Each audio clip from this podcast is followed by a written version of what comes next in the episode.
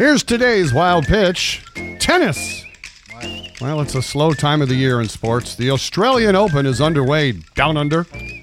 During a timeout in his match, Frenchman tennis player Elliot Benchetrit, however it's pronounced, asked for a banana from the ball girl. When she handed it to him, he gave it back to her and told her to peel it. Well, this did not Wow. sit well with the umpire, John Blom, who told the Frenchman the ball girl, quote, was not his slave and he could peel it himself. Good for him. Here's an idea. Next time, bring an apple. And by the way, stop asking young women to peel your banana. That's today's wild pitch.